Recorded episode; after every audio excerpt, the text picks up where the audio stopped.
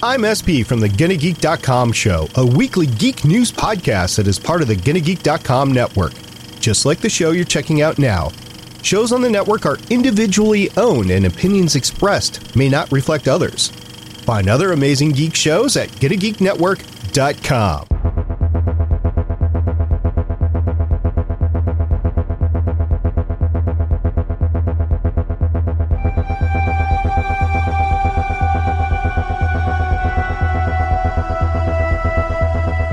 Hello, everyone, and welcome back to the Crash Couch. I'm your host, Chris, and today I have another line of uh, of people you should probably know if you were a long-time listener. We have Joel from last week. Joel, how are you? I am doing great. Happy holidays! Yes, it's almost Exactly. 2021. Thereabouts. Oh, I'm Yay. so glad. I'm so glad. We also have joining us uh, for the first time this season. We have Ernie. Ernie, how are you? How you doing, beratna? Doing well. Thanks for Good having accent. me again, buddy. And we also have Ian. Ian, how are you? Hey, I'm pretty good. I'm really upset that you didn't do it in your voice that you were doing before we were recording. What voice was I doing? It was the really deep, like, Hey, I'm back coming to the Crash Couch voice. Hey, everyone. it's great to be back on the Crash Couch. Well, it is good to have both of you back. Do you do you have any thoughts on how the season is playing out since you weren't here for the for the last last episode? I do, yes. So this is the only book in the Expanse that I've read twice because I read the first five books and then I just didn't read them for a long time. And then I thought I ordered book six, but I actually ordered book five again. And on top of that, I accidentally ordered it twice. So there was a period of time where I had three copies of this book and I read it twice. And so I'm very familiar with the story. And I was watching with my wife and I was just like, what episode are the asteroids going to hit? Like, and they don't really hit till if you read the books about the, it's like halfway ish through the book. And so it's about close to the same. And, and so it is definitely like everyone going out on their own paths. It's a little slow to start, but then this episode hits and it's just like, oh, and you feel emotions. It's, I don't think it's going to stop until the finale. Like it's just going to, this is going to be crazy. So it made an impact on you, Ian. Is that what you're saying? Yeah, it made a deep impact. Made, Oh. made a splash. Ernie, how about you? I'm gonna repeat what I said in our messaging thing. Uh, the episodes have been really good, but really slow. This episode four got to a point where I was watching it really late at night, and my wife was on the couch watching uh, her phone because she's not into the expanse. And just basically, when uh, the crap starts to hit the fan, I like pushed myself up out, out of my seat really quickly. You know, my heart started pounding really fast. Uh, but like I kind of did it in this really herky jerky. It looked like I was a tweaker um, because it was just it's such an exciting moment because the, the season has been so slow that this episode just like hit the jets. But this season has been great. It's it's given us a lot of fat to chew on. But this was like you are actually getting to the actual cooked meat. You know, Yeah. perfectly medium rare, so juicy. It's just mm, so good. Yeah, I'm thinking it's more of a burnt steak, but you know, asteroids can do that. But uh, yeah, listen, a million people, millions of people have died. You know, my favorite, one of my favorite characters, Fred Johnson, while he was um, assassinated, whack, yeah, killed, murdered, however you want to describe it, right? Okay, and we only got like one quasi bar scene this whole episode. You know, it's sad. That's like the officer mess, right? When they actually witnessed the Watchtower's satellite system uh, take down the fourth asteroid. One thing that you mentioned, Ernie, is how you kind of felt that the first three episodes were a little slow, and then you got to this one and it sort of just ramped up the action. That's one thing I wanted to kind of ask you guys about because I saw somebody talking about how The Mandalorian, which is this a Star Wars show, if you are unfamiliar with that. Um, first of all, what rock are you living under, or what planet are you living on? If you've not uh, heard of The Mandalorian and you're not watching it, but a lot of people mentioned that that show has a lot of filler to it and there might be an episode where the mandalorian goes to a planet and this like saves the day or goes on a mission or something and then doesn't it doesn't really like advance the the overall plot why do you think that the expanse can get away with episodes where they don't directly advance the plot in a major way but the Mandalorian can't. I think a lot of it has to do with it's a complicated story because with the Mandalorian, we're following technically one character. It's revolved around him, so it's almost like you see the world through his eyes. Whereas the the Expanse, it is literally taking the vastness of space and this expansion of, you know, where we are in the future and we're following not only the expansion of it through the spaceships, but you're looking at the politics side of it. You're looking at the black market side, which is you know this episode really started to get heavy into what was what actually is happening with the black market. You're looking at the anger of of people that felt like they've been pushed down all their lives, starting to rise up, and their plan coming to fruition. So I think even though the the first three episodes were slow there's no such thing as filler in the expanse. It all serves a purpose, and there's a reason why they show certain things. The story uh, itself is not just character development, it's a story development. And I feel like with this episode, even though it's probably my favorite one, there's a lot of moments, I think, even in, in the first three episodes, that I can look back and, and say, like, wow, that really says a lot about Holden, or even that says a lot about Amos, especially Amos. I, I, feel like Amos is a big focal point this year, uh, or I mean this season, even in his journey. And it's just an awkward, slow journey, right? Like he is going back to the area he grew up in. We know nothing about Amos as far as like you know the show goes. I'm not sure what they've exposed in the books, but just watching him kind of walk through this this old neighborhood where he grew up, you start to put these pieces together and they're very essential pieces to his character. And also, it's another part of the expanse through Amos's eyes. So I feel like there's a ton of character, and everything serves a purpose. It's it's not just telling one person's story. It's it's how this story is advancing the world. Is probably the the way I could summarize it the best. That was very well said, Ernie. I look at it; it's a slow burn it's supposed to be a space noir slash opera. And with this episode, the fourth episode, we get, oh my God, we get not the slow burn, we get the payoff, we get the burn, right? And, and, it, it comes down in so many ways, and, and it's awesome.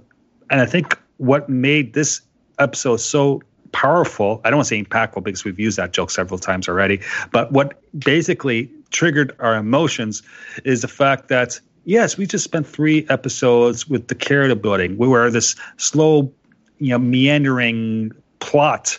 We, we've seen it develop in pieces and in, glimpses, like glances of of how where it's going to go, and then bang! Oh my God, this is the payoff. I just found that, that fascinating. And Amos, I got a lot to say about Amos on this episode, so I'll leave that for a bit. I have nothing to add. I think they covered it.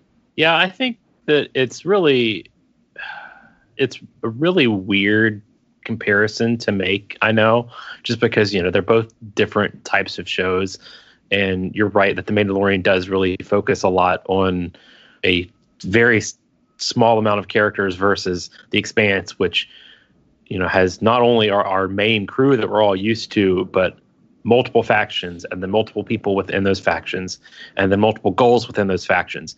It's a bad comparison, I know, but mm-hmm. it, it's still worth repeating because it's you really can't have a show be so drawn out and be successful most of the time. Like if it was still in sci-fi, they wouldn't be able to do this.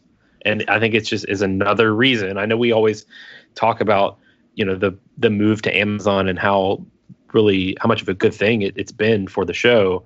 And I think this is just another reason why because I feel like before you know maybe we they would have tried to condense what happened in the first three episodes into like one and a half episodes. And then we would have got the asteroid stuff in this one in like the later half of the second episode or or something along those lines. So i think we just we should be kind of thankful for that that the expanse doesn't have to rely on something like that yeah completely agree you can tell, uh, Chris, that you weren't born in the 1970s. Okay, slow pacing was where it's at for so many years. Yeah, and uh, uh, maybe I'm old enough so I can appreciate it, but uh, I love the show. You know, one of the things I've noticed too is they they do seem to focus on a certain emotion season by season. Don't get me wrong; there's tons of emotions that are played, But this one, I feel like the the theme of this season has been frustration. Frustration that the crew is separate. There's frustration about the politics that are happening to Avasarala and just her journey and, and trying to expose the truth. The frustration of this plan that we're about to discuss in this episode, how it comes into fruition for the belt and uh, the OPA. Because I felt like frustration from one through three, and then this one just really, I, I feel like pissed me off so much because I want something to be done about it. They do a good job of just focusing on this one emotion. Yeah, there's tons more in there, but th- this really seems to be the the theme for this season. I think. Yeah, I think I think you're completely right there. Reading the books, I guess maybe I felt less frustration, but watching it, that's a, a really you kind of nailed it. I realized what I was feeling as I was watching it was this yeah this underlying frustration with just like it's the buildup of like what's going to happen and already me knowing what's going to happen and like just waiting for it to happen. And it is also very much like okay where are we going? Where where is this all going? You know they tease it in the first episode where you see the asteroid get broken up but you still don't really know what's ha- going to happen. Everything is felt out of focus and it's all been like hyper focused and now we realize what the season's all about. Yeah and we especially get it with the very end of the episode when we have um, Marco's speech. It's kind of funny because the other night I was watching uh, a reaction. There's this YouTube channel called Blind Wave, and they do reaction videos to shows and movies and stuff. They started with The Expanse, I think, a month ago. And I think they're they've released up to like episode six or something of season one, and just to kind of see the tension between all of the characters and and what's going on even back in season one like to, to sort of have that in the back of your mind and then see where it is now it kind of just all makes sense. And even though that wasn't really like the the core issue at the time of season one it it still just flows together and it's it's it's the natural way of doing things. It's not like they tried to wrap up you know a a, a previous storyline and was like oh well we still have five other books to write. Let's see, you know, let's just make up something from you know just what what fits. It it it all fits. Yeah, the writing is incredible and consistent, which is super important, mm-hmm. I think, for me. Mm-hmm. Mm-hmm. And it's weird too because we didn't get a lot of changing out between our characters' storylines this time. I know we started off with with Alex and Bobby on the the Screaming Firehawk, as its title now, which I think is pretty cool. Um, I did not know that. Yeah, that's, that's, it's. That's cool. I think at the very beginning of the of the episode when it's flying and it has like the ship name, it's called the Screaming Firehawk now. I never caught that. That's cool. I didn't either. That's funny. I caught it. It's great. It's amazing. I, I saw it the first time. it's been renamed. Yes. but like that's like we get you know a few minutes with them and that's literally it. Mm-hmm. But the funny thing is that it just that's just how it fits. Like there's obviously a lot more going on than than their mission, and you know they don't have anything to really like. They're not just shoving scenes in with them. Like we get something at the beginning and that's it. Like I, I kind of forgot that they were even you know here until I rewatched the episode. Yeah. Um, just because there's not like we know where they're at and they're still on that that bit of a journey and that kind of segues us into um, them learning about what's happening on Earth. I just like how it all fits. Mm-hmm. You notice there's actually dread watching this episode, especially if you're looking at it through an American eyes, because mm-hmm. there's similarities with this episode, say, to the 9 11 attack, right? So you have one asteroid hits Earth, or you have one plane that's you know slams into the World Trade Center, right? Okay, it was an accident? What's happening? Is it just is this nature just being nature? No, you have to wait until the second impact to know that hey, it's an attack. It's an attack. And this is why you know, was so adamant. It's an attack. She knew it. She, she, her instincts was was right in this case. Yep.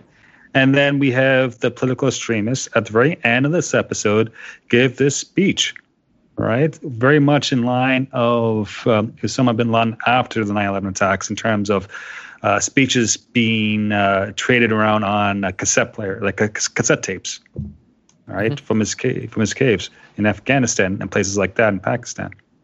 Very powerful stuff.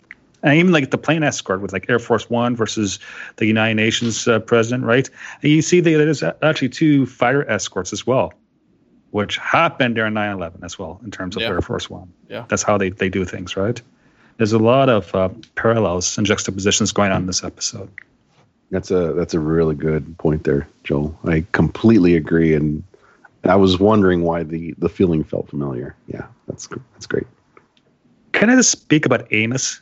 Just you know, because Amos goes to jail today, right? uh, In this episode, he goes visits his his uh, his buddy Peaches, All right. By the Nice surface, to see her again.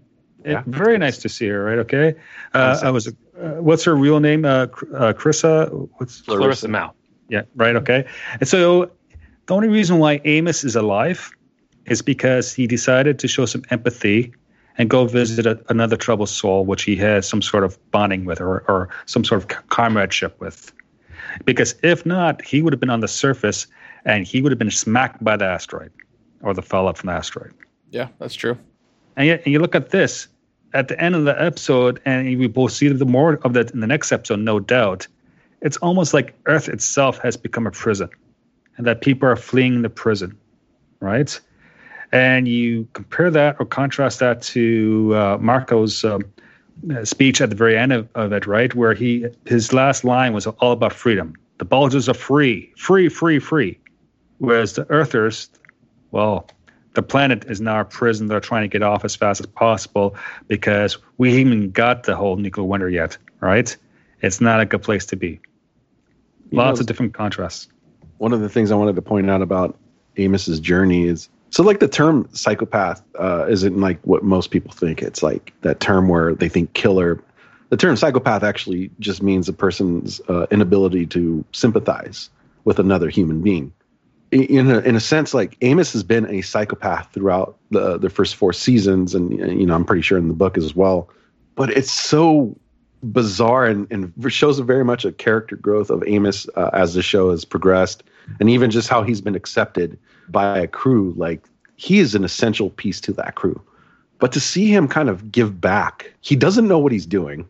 He just knows he has to go do something and visit, and just the sympathy that he's been giving back is very, very uh, foreign to him. But you know, why would he go visit Clarissa? To see him kind of deal with these emotions and, and start to open up a little bit is is really cool to watch.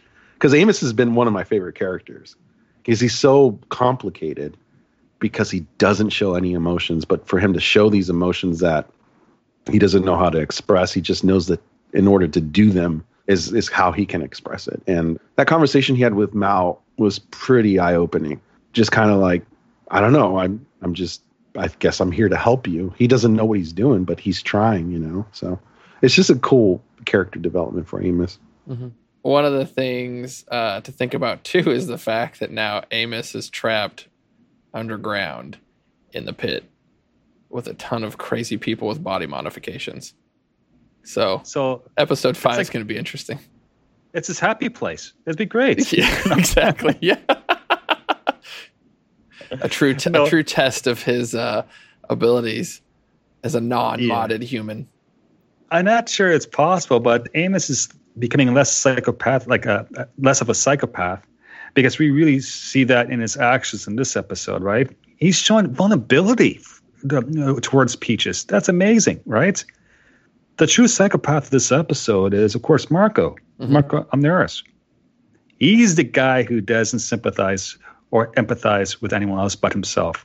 hmm I would Yeah. kind of disagree with that one a little bit because I do think he's doing this for the belt.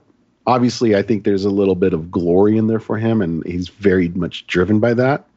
But I do think it's like the oppression that the belt has felt for years that has kind of pushed him to that moment. So I, I, I get what you're saying, but I, I kind of disagree. Just to, Yeah, So- maybe he it's a convenient vehicle for him to use to channel his own personal issues, right? Because he's narcissist, and, and I, I can't say the word. He's a narcissist, right? Okay, it's all about him, yes. right? Yeah. It's all about him, right?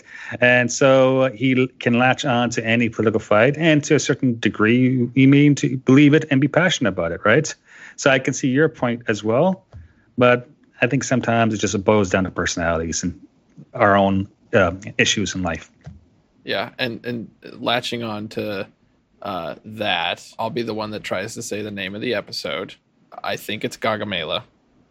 Gagamela. Guacamole. Um, it, it is referring to the Battle of Gaugamela, um, in which, and I think it's referencing that this not because Alexander the Great, like it's not about tactics used or anything. I think it's actually referencing the fact that in this battle, Alexander the Great won a ton of territory, and Marco at the end of this episode is like everything that is outside of your respective atmospheres now belongs to the belt. It's not even like we're independent of you, like stop, like leave us alone. It's just like as soon as you enter atmosphere, you're in Belter territory, and it's ours. It's a really freaking big deal uh, to claim all of space. Yeah, he doesn't Yeah. have an ego, does he? Right? Nah. Yeah, I, I know we're like, oh, we've already jumped it, jumped ahead to the end, but just that that speech is probably one of my favorite moments of the show so far, just because it's so intimidating and it's so gargantuan. Like, I mean, you can just, it, yeah, it's easy to just go and say things like. It, it's like that episode of The Office where Michael's like, "I declare bankruptcy," and then somebody says, "I think it's Oscar says just because you say something doesn't make it true," and he's like, "I didn't say it, I declared it." yeah. I feel like that's what Marco is doing here. Uh, you know, obviously it's it's going to have its it's going to have its uh, consequences, and it, it's not just him declaring it. It's probably going to be a, a big deal, as you said. yeah, and it makes you wonder too how how many how many people in the belt are going to be like, "Who the hell's this guy?" Like what? yeah, Like I was telling Kelsey, I was like, him and the Free Navy are kind of like ISIS within the belt. They're this like very clear kind of like terror organization. You know, there's a little bit of Hitler in there too, because uh, he's bringing like Hitler brought hope to Germany. You know, after World War One, Mhm. that that country was in shambles. You could say the belt has been in shambles for years and years and years, and and this guy's finally bringing hope and and kind of uniting them all under one. With this guy, you know, stamping a big flag in the middle of space, saying, "Well, this is ours." Yeah, you know, and, declaring killing himself millions. millions. So I mean, yeah, if we're talking about if we're talking about Hitler, and I think this episode didn't get into final numbers, but it's it's a very high number. And by the way, a big heads up, uh, or at least a, a big thumbs up to the casting, because the, the choice of who they chose for Marcos, I don't see any other guy playing him. Like he's he's like a good looking dude, but he's also kind of got this crazy look to him Mhm. when he when he it's almost like his pupils dilate when he starts speaking. Mhm. I, I love the moment right before they hit the camera to record and send the message. He's like kind of has his eyes closed, and then all of a sudden the the camera comes on and he opens and he immediately kind of goes into character. Mhm. Like he he plays that off so well. They've done a good job with choosing Philip because he he looks like a good blend of Mar- Marcos and also He really does. Yeah. Um, I like you know even his swagger and cockiness, and even there's a bit of immaturity in him. You know, just kind of this wanting to please dad kind of attitude. But they did they did another great job uh, choosing those those people for this uh, episode, or you know, just even for the season. Yeah, yeah, I think that casting was was spot on. Um, I know. I think it was. I want to say it was Dominique posted um, somewhere on social media the other day a picture of the three of them, and it's just like behind the scenes, and it's just it was really weird to see it because I was like, you could see them as like a true family. Yeah. Like if if you didn't know, and somebody was like, "Oh, are all of these people related?" You would probably say, "Well, probably." Like the the casting is just excellent, very well done. I'll I'll say too that speaking of Naomi, it was like she didn't get a ton of screen time in this episode, but what we did see is just a plus acting hmm on on Dominique's part, just Mhm. because like there's this part where I think she when she gets locked in the door or locked inside somewhere and she's you know she's screaming, open the door or don't let me in or something along those lines, and she starts screaming at the at the start of the sentence, but by the end she's just sort of like this uh, this soft screech hmm like just of just like sadness and disappointment and and anger and just all these emotions are just in that one line oh it just it it really got me especially the second time that i watched it just top of the line writing and just a great performance from her hmm Yeah. It's Completely, a thousand agree. percent believable. Like it just Yeah, it, it it it felt so real. Uh, It's and really raw. Uh, yeah, and super heartbreaking. Like, uh, it, I think being a parent kind of helps with that, being able to understand the emotional connection to a kid, even if you haven't had contact with this kid for a long time. Like coming back and just facing rejection from the kid, and then finding out that your kid is like res- almost the one responsible for murdering millions of Earthers. It's just like I don't even know. Like, so I think her her the writing and the acting on on Dominique's part is just like good. Underlined three times. Another thing I noticed too was how really this season is just talking about not all of our characters, but with Alex and Amos and Naomi, we all have them dealing with family in some kind of regard. Not so much Holden and Bobby and and um, Avasarala, but you know, it's it's nice to kind of see that that theme looked at and and through the eyes of some of our characters, especially since you know that just gives us more background material for them. Yeah. Like, well, Holden's got to be- be worried about his family. Yeah, that is true. Yeah. And then I don't think he'd consider Fred Johnson family, but they were really close. Yeah. And I remember in the when I was reading the book when Fred Johnson was was killed, it was just like what? Like Yeah. it's just because he's That- not he's not really in last season a ton. You get him back and you're like, oh, it's Fred, and then he's killed. It's just like, oh, Bye, come Fred. on. Um, Yeah. and- I was and- shocked when that happened. yeah, complete surprise. Just the betrayal and you know being able to kind of catch last minute that something's wrong and not being able to do anything about it. It's just like, ugh. Yeah. You know something about the the graphics too. I wanted to point out. Now I remember feeling this feeling when I watched the Matrix trilogy, that they kept doing scenes or shots and special effects that I think after a while kind of got boring. Like it wasn't brand new. I, every time they do something in space where somebody's shot and like bleeding out, it's very graphic, but it's it's such a like mind bending thing to watch, you know and it, it doesn't get tiring. It's tiring because it's it's a human getting killed and bleeding out, but like just to watch it is just like oh my god! Like watching Fred floating there while he's bleeding out was just like whoa. yeah, it's it Yeah. is crazy, uh, and I think that's a for the visual effects are incredible. Uh, and there's one there's one shot in this episode too, right before Fred is killed, where you have people that are walking that look like they're walking upside down, and you have somebody on the on the floor in quotes like working on something, and then the camera slowly like tilts so that eventually the people upside down are right side up, and then you're in Fred's office. Uh, and I think the show's always done a really good job with showing like portraying zero G.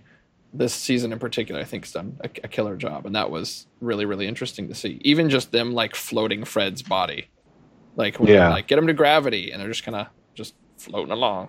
Dude, one of my favorite shots in this whole episode also was um it's almost like something clicks in Holden when he's like got a mission now, like he's ready to go, and the gun's floating and he just like captures it right as he's walking by. Dude, I love that shot, but there was so much happening even for I think Holden's character uh, that I love because Holden's kind of had this religious experience happen to him. Yeah. And and you know, he- a lot of people talk about this in, in real life when they've had this uh, religious experience happen to them. It's almost like they want to go back to that and dedicate their lives to finding that again. Uh, you know, you hear about it when people try to find nirvana through meditation. I think Holden sometimes wants to get back to feeling like he has something important to do, and uh, watching him kind of float along the the first three episodes, and then when some some drama kicks in, it's you know he finally gets going again. You know, he watched Naomi leave him uh, to go do her mission, but he's almost like trying to find purpose again. I feel like Holden is really trying to get back to that religious experience. So when crap hits the fan for him, he, you know, it's almost like he wakes up. I, Mhm. I love seeing that. Yeah, it's like something clicks inside him. Yeah. I definitely got that vibe too. Yeah, especially once he walks in and sees that Fred's dead and you know he, he closes his eyes, just that look on his face. Oh, it gives me chills just because I don't I, I would not want to be on the receiving end of that. hmm Yeah, and like he said, I think what does he say? Uh, he deserved to finish what he was building, Yep. And I agree because Fred was a very noble. Is that the right word? I think Uh, he's kind of more character. of a. He was practical, Yeah, yeah, and I, pragmatic. he was- He's a he was- pragmatic politician. yeah, what he was trying to build, I think, is the opposite of what Marcos is doing.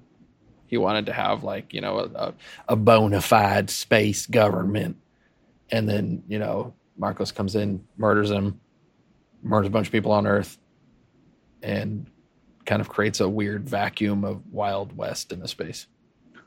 What do you guys think of this rat story that started this episode out with uh, Bobbie telling her, uh, her childhood experience of having a pet rat? But rats usually uh, live that long in the wild. So that when they grow old, they develop all types of tumors that makes death very painful.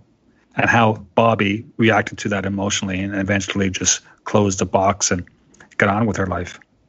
To me, that's just set the, the, the tone of this episode because there's so much death and mayhem in this episode. Even you know the husband of uh, Albert Sor- Sorella, he's missing.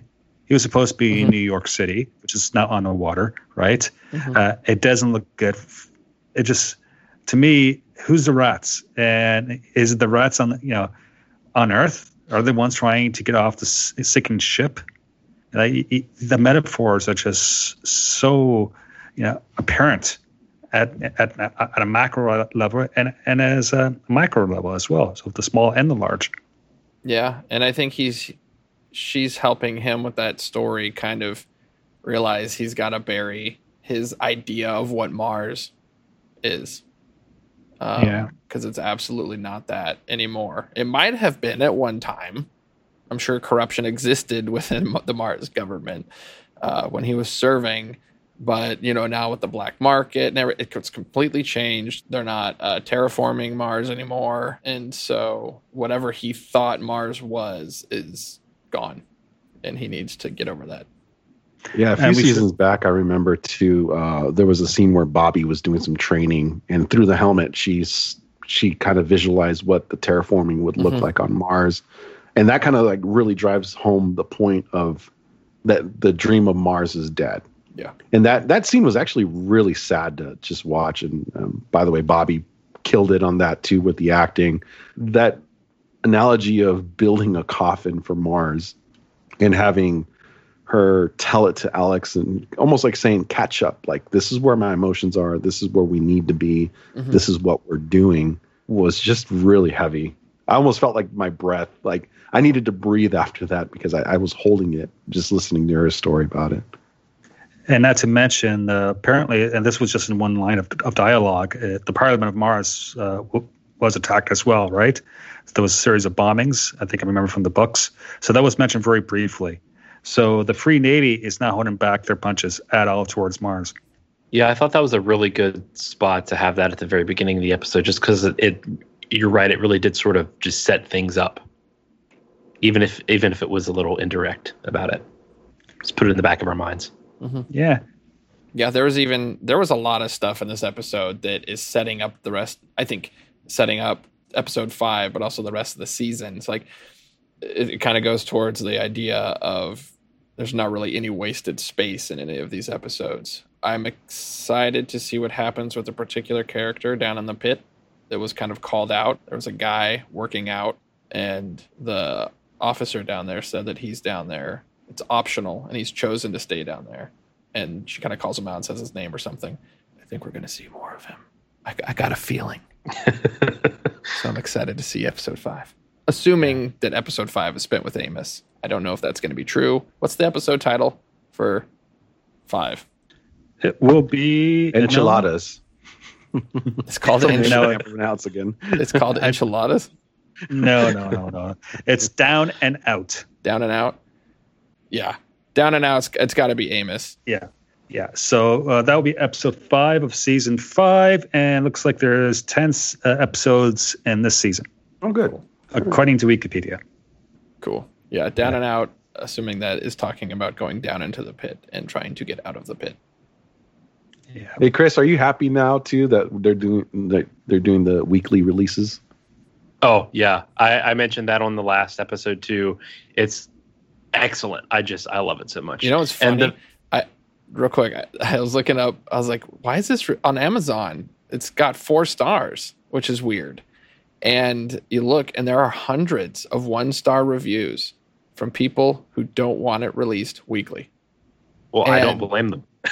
yeah, and I, which is funny because it's like there's obviously like a split in the fandom of people who just want Mhm. who who are used to seeing it on Amazon and want to binge it like every other show, and then there's us who are like, wait, we got a podcast. We we don't have enough time for this. We got we need we need the time. Uh, Yeah. And there is that that live tweeting culture, you know, that is I think Sonny probably in the, in the minority of watchers, but still uh, pretty crucial to the fandom. Yeah, I I absolutely love that they dropped the first three episodes, and then everything else is going to be weekly. Which the last episode will be uh, on February third, which it'll honestly probably will be on February second because they are tending to release these things in the evening of the day before, so probably be that. But um, yeah, I, I love it. What I I like about it is that if I can anticipate the fact that the like assuming that all of the episodes will be released early than what they are intended, which I, I I'm pretty sure that that's how it's going to be. It's so nice just to be able to come home from the day, and you know around seven eight o'clock my time, just be able to open up Amazon on my TV and start watching it and not like most people haven't seen it yet. And you know i'm not the spoiler type so i'm not going to just you know openly tweet spoilers about it. Unlike another show that i watch where i have to stay up until 2 a.m if i want to uh, avoid any kind of spoilers and and be able to go on the internet freely yeah it's I, I love it so much. And unfortunately i've not really been able to do any live tweeting and i don't think that'll change unless anything crazy happens but it's still really nice to see that people are able to able to do that still and not have to worry about oh well you know there's no point in talking about what happened in episode four because you know something crazy happens in episode five and oh yeah well the, the finale is already out there so you know, there's no point Yeah. and you're right it, it does make us podcasters our lives a lot easier Exactly. Yeah. The live tweeting thing, I think I'm probably not going to do that. I'll give my thoughts on an episode, you know, and use the appropriate episode hashtag. But now that my wife is caught up and we watch it together, I'm not like live tweeting the whole time because Yeah. I'm trying to like watch and be present with her. Dude, that scene also I wanted to talk about too was um, when Avasarala is actually talking to Gao Mhm. on the plane. oh yeah Dude, that scene was crazy. Yeah. I uh, I immediately got I don't know if you guys have ever seen the show Designated Survivor. That is immediately what I thought of Mm. whenever that happened. Because especially I think it was right after that crash, Avasarala is told that, you know, they don't know who is next in line of succession. Like half of the cabinet was on the plane and or on the ship or whatever it was. And it was just really crazy to think about. And it's funny because in our last recording, I mentioned that Avasarala really didn't have, you know, a lot of anxiety and and uh, a lot of emotions really this uh, in those episodes. Like she didn't have to say a lot of swear words, but this really changed. like she's back to the the character that we're used to. Yeah, I thought it was very clever of her to call the chef to get Nancy's attention. And I love that she goes, Of course I know who you are. You fattened me up on macaroons for like 2 years or whatever. I thought that was a funny line. I love how the chef just made a sandwich. It wasn't like anything fancy. I know. It was just a sandwich. Here's your sandwich. sandwich, Nancy. Also, it's got avocado though. I, I- I like the, the fact that if you're a passenger on that plane, right, you know you're not going to survive the shock wave, right? It's the the absolute terror, the shock. Yeah, you missed the blast, but there's a shock wave coming, mhm. and, and what a way to go out, right? And the the official leader of the UN, so the Gao character, right? Even her protection's like, get down, get down, get away from from the windows. Like that's going to help. I know. Yeah, they're trying to do their job to the very last end, right? Yeah, that was a very just crazy and sad and futile thing to watch. Just like inescapable. It And he makes gets- me wonder though if you know by Avasarala discovering what was actually happening that they were using stealth tech and why they couldn't detect it. Um, it makes me wonder if Gao would have given more to Avasarala, or if not, you know, uh, as far as even just her position. Yeah, just kind of like, oh, thanks for this information. Back to your fake jail that I've put you in. Yeah, because I mean, she said that, and we we know she did. She saved millions more lives by her persistence. So. Mm-hmm. Yeah, so it'll be interesting to see. I have, well, I'm not even going to pretend I know what happens. Obviously, we'll see what happens with Avasarala. I don't know. Mm-hmm. Yeah. Hey, I have a question for you guys. Do you think Fred Johnson will be alive today? Well, you know, you know what I mean, so to speak, if he wasn't uh, in possession of the protomolecule, at least a sample of it. Ooh. Because yeah, I think way, I think I think if he didn't have the proto molecule, he would not have been a target. Yeah, it would be just another bolt. At least, leader, maybe right? not during this initial attack. Yeah, I think you're also assuming that he would still be alive up to this point without it. True, mm. that's a good way to look at it. Mm-hmm. And it's interesting because yeah, he kept it in his uh, in his quarters, right in his cabin. That's kind of cool. Oh, let's talk about the crab robot thing, the red crabby thing. What do you guys made it? Oh my god, that was on that. It was cool. It was cool. It was neat. Uh, it, yeah, for a TV show, it was first class. Yep, and I think this is this is something that's interesting too from a sound design perspective, especially if we're comparing like The Mandalorian versus The Expanse. While both are sci-fi, one is very much more grounded in reality. So it's really cool to see a robot like that that sounds very much like you would expect it to sound. And there's not really any crazy out there sounds coming out of it. Like with so much of Star Wars stuff, you have like, this is an engine and it's an engine that sounds freaking awesome. With this, it's like, oh, it's a it's a robot, and it sounds like a robot doing robot. Also, there, yeah. there wasn't any uh, techno music playing. It's true. There was no like. um, yeah, there was no there was no uh, Death Trooper or Dark Trooper I, am joking because uh, the Mandalorian had awesome music when the Dark Troopers showed yes, up. But uh, th- this this was super dramatic and just sound sound effect uh, heavy. But yeah, it was really cool. And there's little things I appreciated, like you know when they were going back and forth between um, Holden and I forget. I don't know if we know her name. I forget her name. The person who's working on the ship. Who uh, who? Yeah, Kai. Um, uh, as they're Sakai. shifting, Sakai. Thank you. Uh, as they're going back and forth um, you can hear what the robot's doing in your left ear and then in your right ear and then your left ear as the perspective is changing. So there's just there's just oh, little things cool. like that that I really appreciate. Uh, as somebody, and you would ne- you would never a, notice that unless you were probably wearing headphones, right? Uh, yeah, definitely easier like to pick. Really definitely easier to pick up, system. but it's it's it's just good sound design. This whole this whole episode, the music, the sound was so good. Like yeah. the, the the the meteors hitting Earth, super impactful, huge, huge, huge sounds. The loudest. Those are like the loudest moments in the in the episodes. Uh, all the guns are just super punchy, and like you feel like you're getting hit in the gut as you as you're hearing them. So it was it was just so good. The only thing about the robot that I did not like was that, I, and I think this is just a, a, a thing with sci-fi, especially one that's grounded in in our reality. When it comes to firing guns at robots, I just I, I never understood that. Why, why would you shoot a gun like a regular old gun at a robot? I mean, I just I feel like that's not going to do anything. It's just going to waste time and waste ammo. I feel like it's just one of those like, what else are you gonna do? Uh, yeah, I, I, feel like if you actually were in that situation, Chris, you'd be firing. oh yeah, exactly. I, I definitely would. I would. I definitely would. Hopefully, I never have to get in that kind of situation in my lifetime.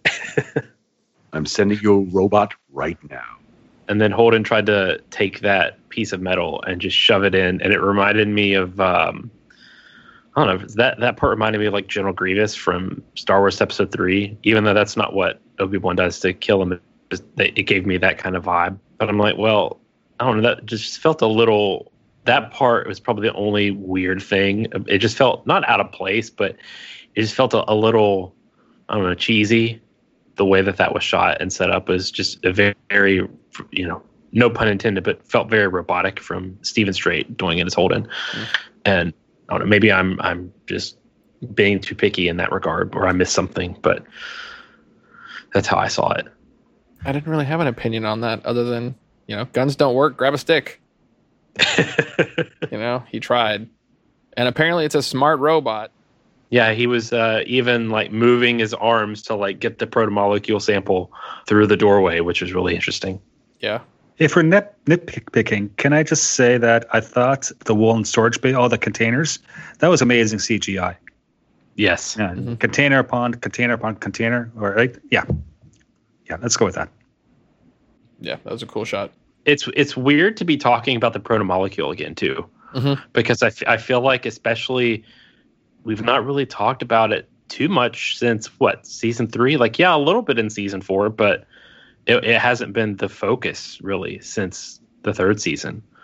And it's just it's kind of I mean you know we'll see what happens in the rest of the season if that's something that you know is, gets back into the forefront of the story, which I wouldn't be surprised if it does. But just is really interesting to to kind of see that pop up again. Yeah, it is interesting, and and just hoping it stays in that container. Yes, because I I don't think we need more protomolecule out in the world again. we don't need another. Um, oh, what was uh was it Eros? Was that the station mm-hmm. that was covered in it? Yeah, I don't think we need another Eros incident. No. Oh, back in the carefree days of season two. back when things was so simple. Yeah. I remember um, just a funny story. Back in that time, we had um, we had screeners from Syfy, and uh, I was working in a museum at the time, and we would record our episodes prior to them being shown on Syfy. Uh, for Crash Couch, and I was watching that while I was working at the museum. You know, no one was in there, and like all of this stuff was happening, like with Miller and and Julie, and you know his unfortunate demise. And I'm just like sitting there, and just like this just so many emotions going on. I'm like, man, I really hope no one walks in this museum right now because they're just going to see this random dude sitting at a desk crying or wanting to cry over over some fictional character. But oh, those were the days. Hopefully, the protomolecule won't make me cry this time. Hopefully not. Yes, Chris. Why so blue? ah, very funny. Too bad. So sad. What that, I can't believe that was a line in this show. Yeah, like, I was I waiting for it to like go into some like children's nursery nursery rhyme from that, yeah. or like some Belter nursery rhyme. Yeah, yeah. I had well, I had that thought too because I was like, it did seem like out of place with the exceptional writing elsewhere, and then I kind of just thought like Sakai sees that this is probably the end of the line for her. She probably thought maybe she could get out and her brain is just kind of starting to shut down especially after that. So she just it's just like this like whatever's left of her is like barely there in this moment. And so all she can get out is not a clever speech. It's just this you know you lost. Which is crazy because her plan or at least like she was a big you know cog piece in the plan is so technical yeah. you know? Uh, just even what she does is technical. Uh, i'm almost wanting to see what she did to the Rocinante. I wonder if there's anything in part of her plan that had to do anything with like disabling the Rocinante or you know putting some sort of virus in the computer system for it. But yeah, just to have her in this one moment where she could have said something that blew our minds, said, "Too bad, so sad, so sad." Yeah, she engineered her own fate. She did. Well, I think we've gone for uh, almost an hour now. Any uh, closing thoughts about this this episode you guys want to talk about? Yeah, payback. That's where it's at let's get uh, up, you know, the Earthers and uh, the Martians, and yeah, get back in the game, get back on that horse. Yeah, I feel like I really want some justice, you know, because the the four episodes, I'm just I was just waiting for something to happen, and this episode was just an explosion of let's get him back, you know. Yeah, I think you got what you want with that, Ernie. you de- you definitely got you know that that action and don't and don't get me wrong because I, I, do lo- but actually one of my favorite things in the expanse itself is the politics i've, I've never been a politic guy you know and never been that that person to seek out that stuff but just watching how politics play out in, this space novel show is probably the most interesting thing but to have something chaotic happen i think is just fun also it just really gets the mind going like oh let's let's do this. Yeah. And speaking of politics, that does kind of talk about Avasarala here because I just I have a hunch that she's going to have to be in some kind of higher position than what she was currently used to. So we'll see how that plays itself out again. I think she would be a great minister of education. Just saying. I'm really excited about where the rest of the season is going to go. I don't know that we're going to have any more episodes that just kind of feel slow. I don't get that vibe. And you know, I've not read the book, so I don't know what's coming, but just from the from the setup, I, I don't get that vibe. Slow, well, fast, doesn't matter. It's all good. Yeah. I think that is a, a good way to end it then. So if you all want to uh, follow us on Twitter, you can find the podcast Twitter at Crash Couch. Uh, my Twitter is at the Curse of Chris. Joel, where can people find you online? Yes, I'm on Twitter at Joel underscore Welch. So J O E L underscore W E L C H. I also have my own podcast called the Sci Fi Pubcast, where we endeavor to have bar like conversations talking about themes in science fiction and pop culture. It's quirky. Very, very quirky. Ernie, you no longer have Twitter, but where can people find you if they want to chat with you about this? Yeah, I got rid of my Twitter, but uh, if you guys really want to find me out or find where I'm at, uh, I'm on the corner of Instagram. I'm actually on Instagram at your buddy Ernie, and also I do a podcast with Chris and Joel talking about the Mandalorian. And as we so briefly thrown into this episode. Uh, it's called Mando Night Football. Oh yeah, I'm on that one as well. Yeah, go Mando Night Football. Great, great podcast. Listen to it now. and Ian, where are you living at these days? Uh, mostly on Twitter at Bearded ASMR, where it's not all about ASMR, but mostly audio and sound design, and my kids, and also ASMR. and beards, apparently. And beards, always.